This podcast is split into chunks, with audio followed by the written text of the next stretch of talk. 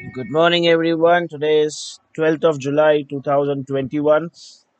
Welcome you all to HDFC Securities Morning Podcast. I'm Nirav Savai from HDFC Securities.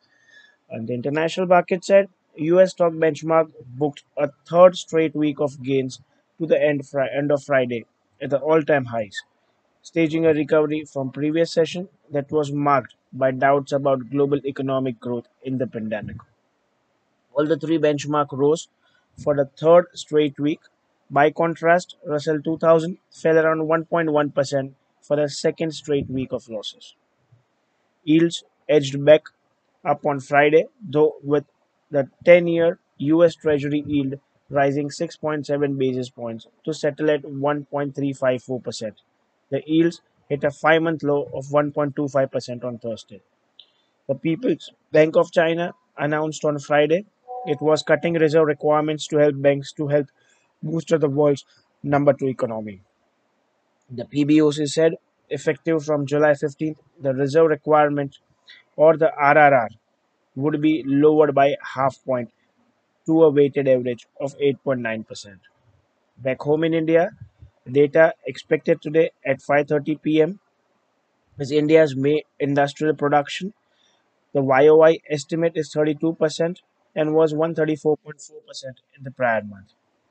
Also, India Consumer Price Index is expected to be announced today with the estimated 6.59% versus prior 6.3%.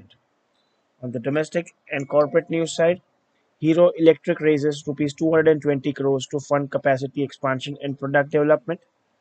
India tea exports likely to fall nearly 15% for 2021 HCL Technology begs IT modernization deal from the Mosaic company, and SpiceJet to launch 42 new flights from July 10th. As far as markets are concerned, Nifty closed lower for the second consecutive week, down 0.2% over the week, as worries return over the global economic recovery and spread of COVID 19 variants. On the daily charts, however, the Nifty has formed a doji after the fall, suggesting indecision at these levels and a possibility of an upward bounce.